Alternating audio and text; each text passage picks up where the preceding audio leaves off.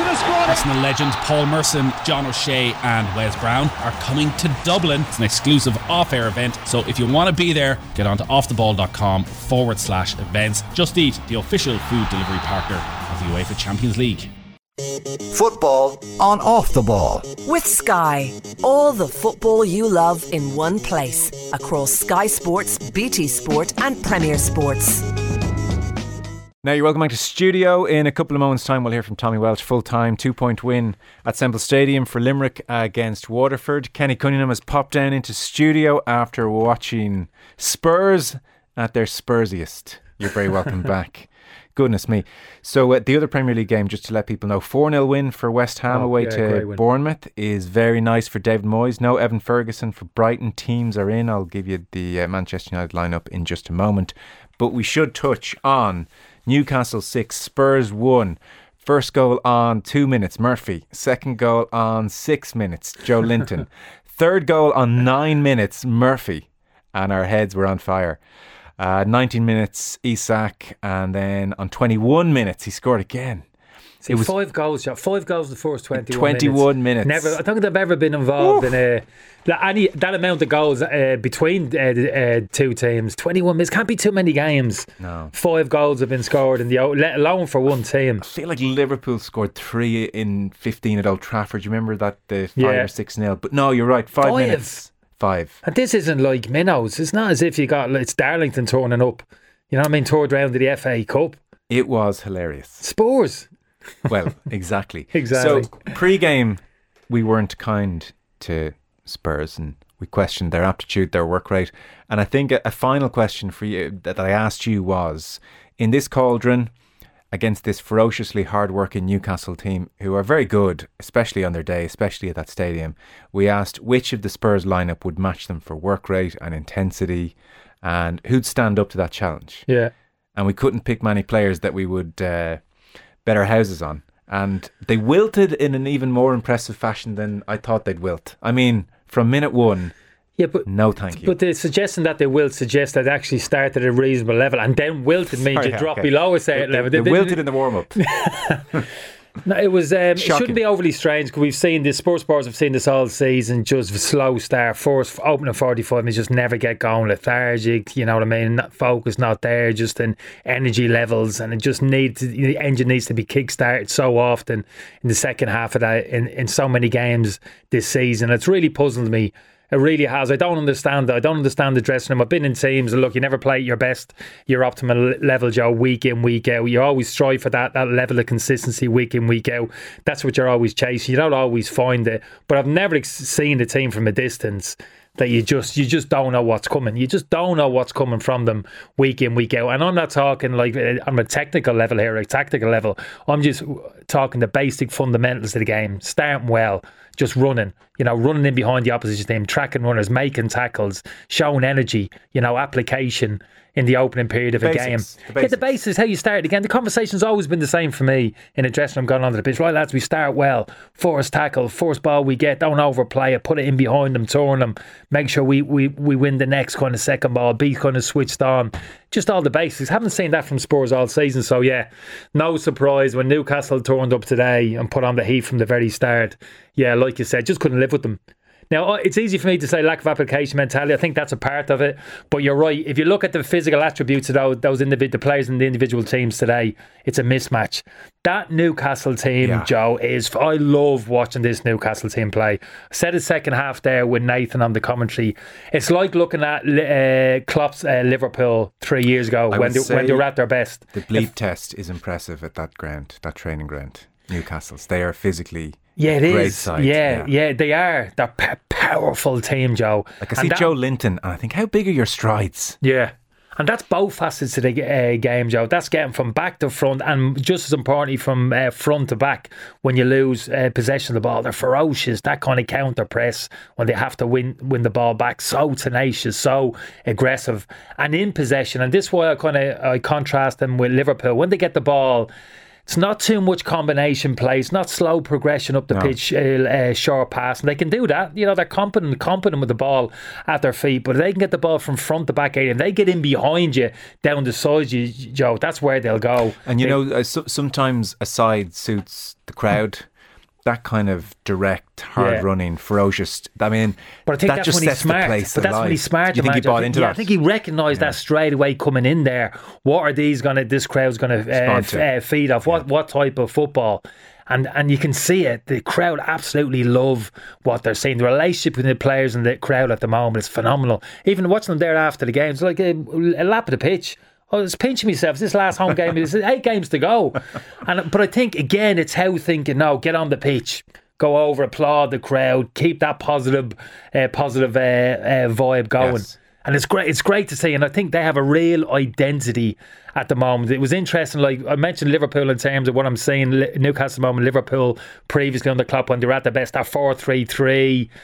Uh, I look at Longstaff and Willock playing those number eight positions in midfield, attacking midfielders. I, you know, I'd contrast that with Henderson and Ronaldo uh, at their best. You know, their pace and penetration uh, high up the pitch. But that's what they have now, uh, Newcastle. I think he's identified that um, uh, how, and he's getting those players in that best kind of complement uh, that style. And it's, I think it's amazing what he's done in such a short period of time. 18 months, a little bit more.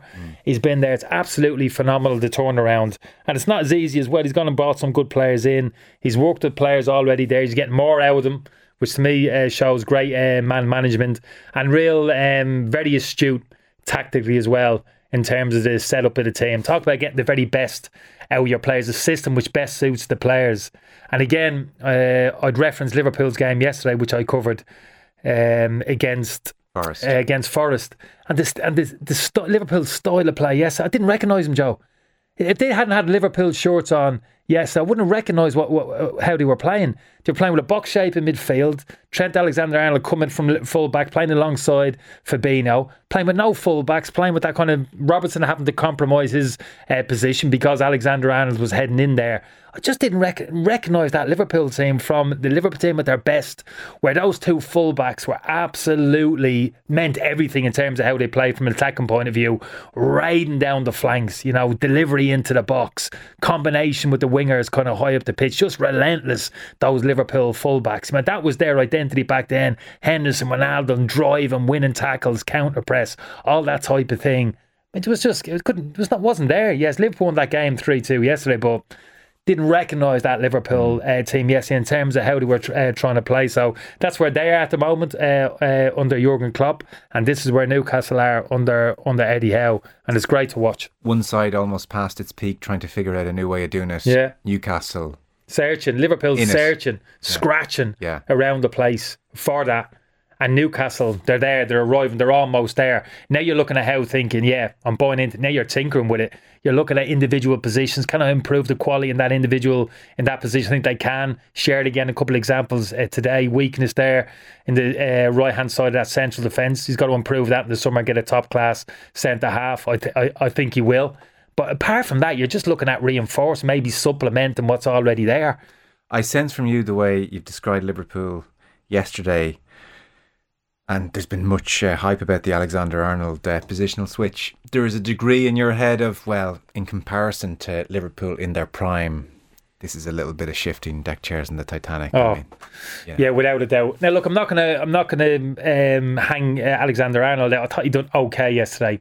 Uh, okay, but for me, it was the impact of asking Alexander Arnold, your right back, to go and play in that central area. Because you know what happens? Liverpool go into that box shape. Henderson now and Curtis Jones are playing as two number 10s high up the pitch, which doesn't best suit them. Henderson looks very uncomfortable coming back towards the ball, facing back down the pitch. A couple of good examples of that yesterday. But for me, it kind of it's the ripple effect of that. What's happening? Alexander Arnold comes into playing central midfield.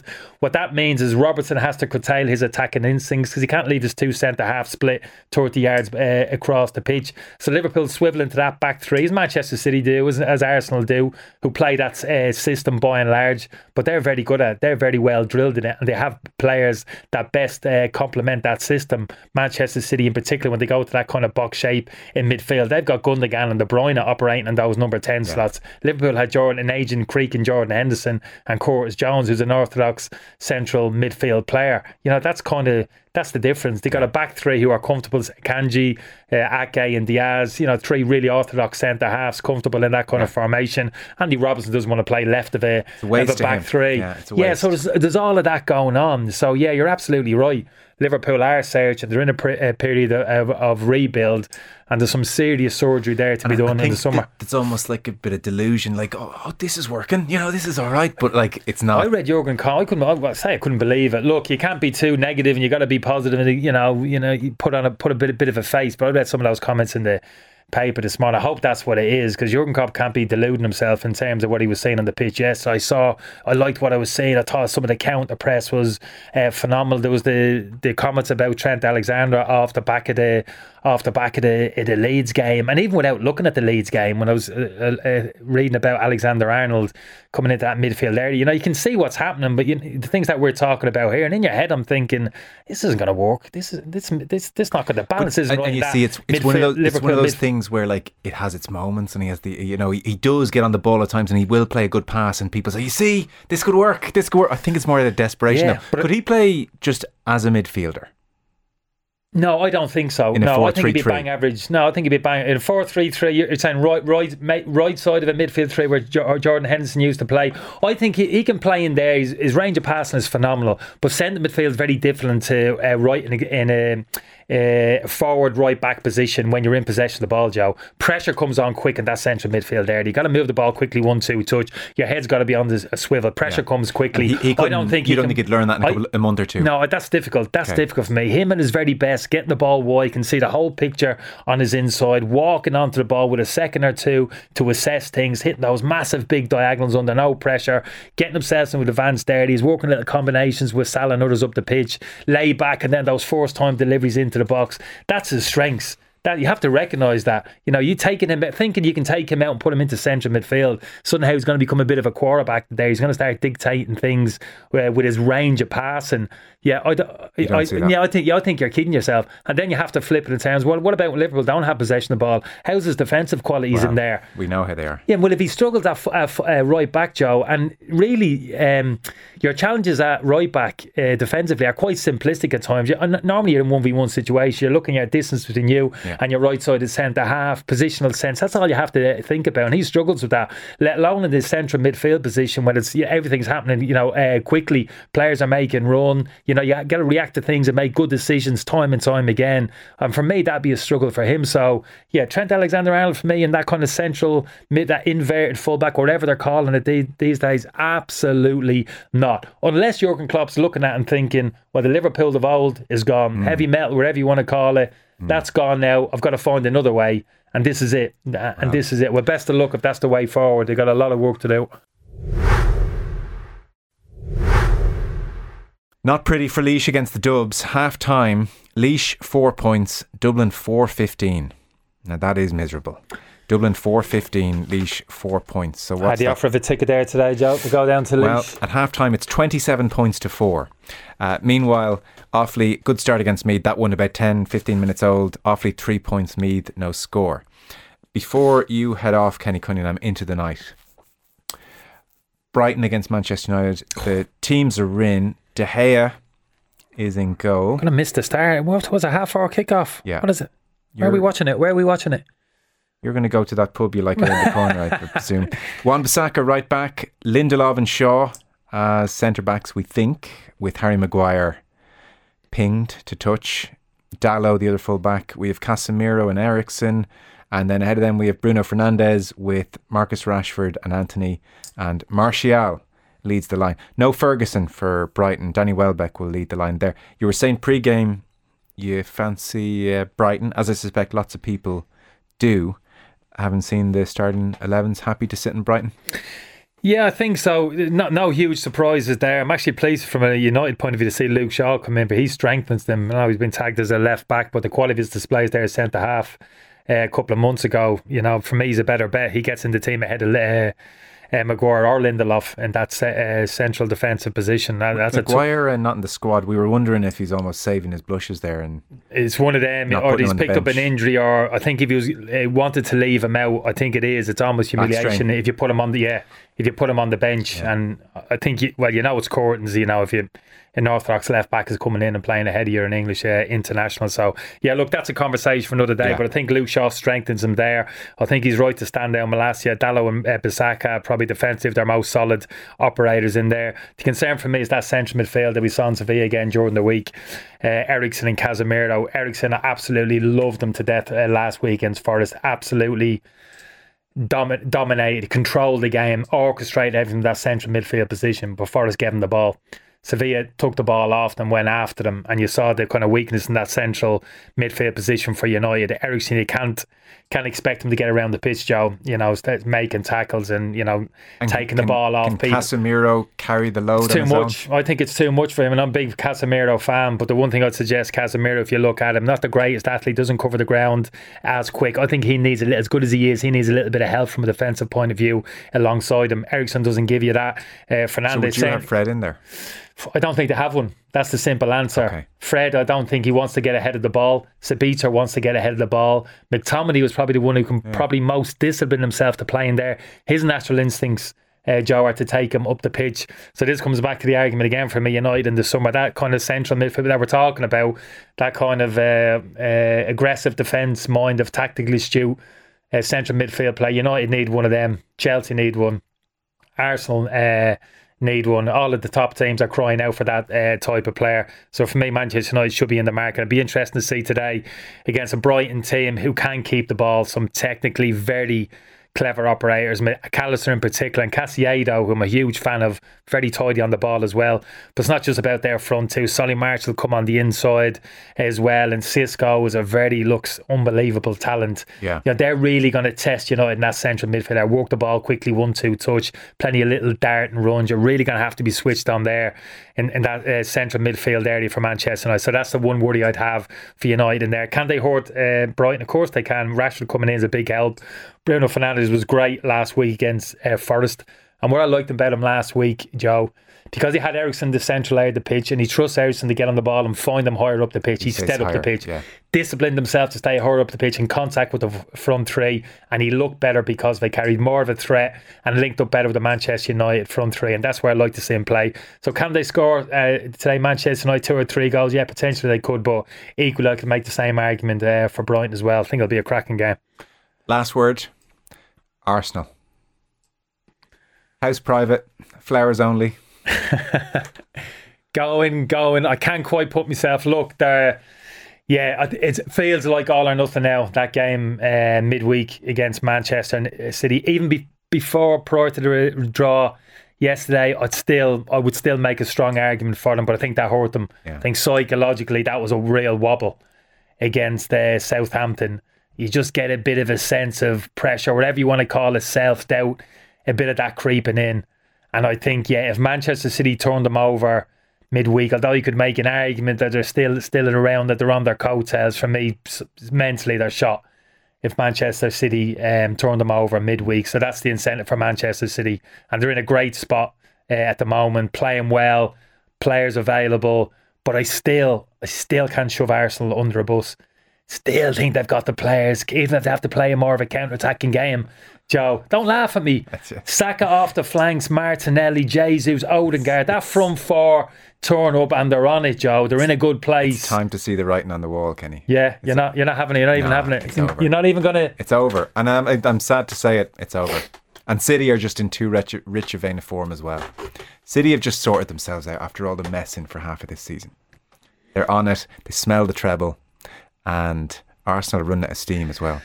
I think for me, uh, I know it's only a small thing, but I look at Saliba. Speak about Arsenal strength and depth, key positions going going into the stage of the season, and key areas of the pitch. We don't want to lose players. Partey, probably we've mentioned before. Sakai put in that category, yeah. and Saliba is the other one at centre half. Now, if he can't get it, if he can't get himself onto the pitch, it's one of them, Joe. You know what I mean? If I was in Saliba, he's got a back related injury, whatever it is, it's kept him out. Not like massively serious, is it? He's obviously struggling a little bit this is like I think he's got to get on the pitch. I, li- you know, whatever painkilling inject, wherever it's going to take to be- get you might- through he- those He, might ninety be minutes. mobile. If you're not mobile, I know that I know it's a little bit of a stretch, but I'm just talking. This is my, this might never happen. This is a career defining moment. A win at Manchester City midweek for Arsenal. Yeah. you know what I mean. It, it's a league title. That's I what's at stake. I don't think is he's- going to find himself in that I position don't again? think he's sitting there saying, "I could play, but I'm not 100. percent I'll leave it." I'm sure he's desperate to play. I yeah, but I think there's a lot of that in the modern game, Joe, in terms of players. You know what I mean? Th- That now, I'm, don't want to go back to old Neanderthal, the old school uh, uh, stuff, but the player himself, you know, if he's if 70, 80 percent, now I'm not perfect, but and the players are looking at him Oh, thinking, he's we 70, need 80, you. if he's 70, 80, he should play. Players are looking and they're, Come on, we, and he knows it himself. But he I might be. help he team. might be saying, "Lads, I'm 40. I'm a liability against Haaland. I, I, it would be selfish of me to play. It could be one of those as well." There. anyway, we'll see. Anyway. say you don't give him a chance. No, I don't. Don't. I think the, I, I've never felt more confident of a treble this far out. You better switch your phone off Wednesday. You better switch your phone off. Arsenal go up there and do the business. Uh, well, listen, it Don't would be show your great. face here. It would be great. Uh, Kenny, back in my day, Cunningham. Thank you very much. Uh, pleasure. I'll let you go and watch that game. Cheers, Kenny. Nice one, Joe.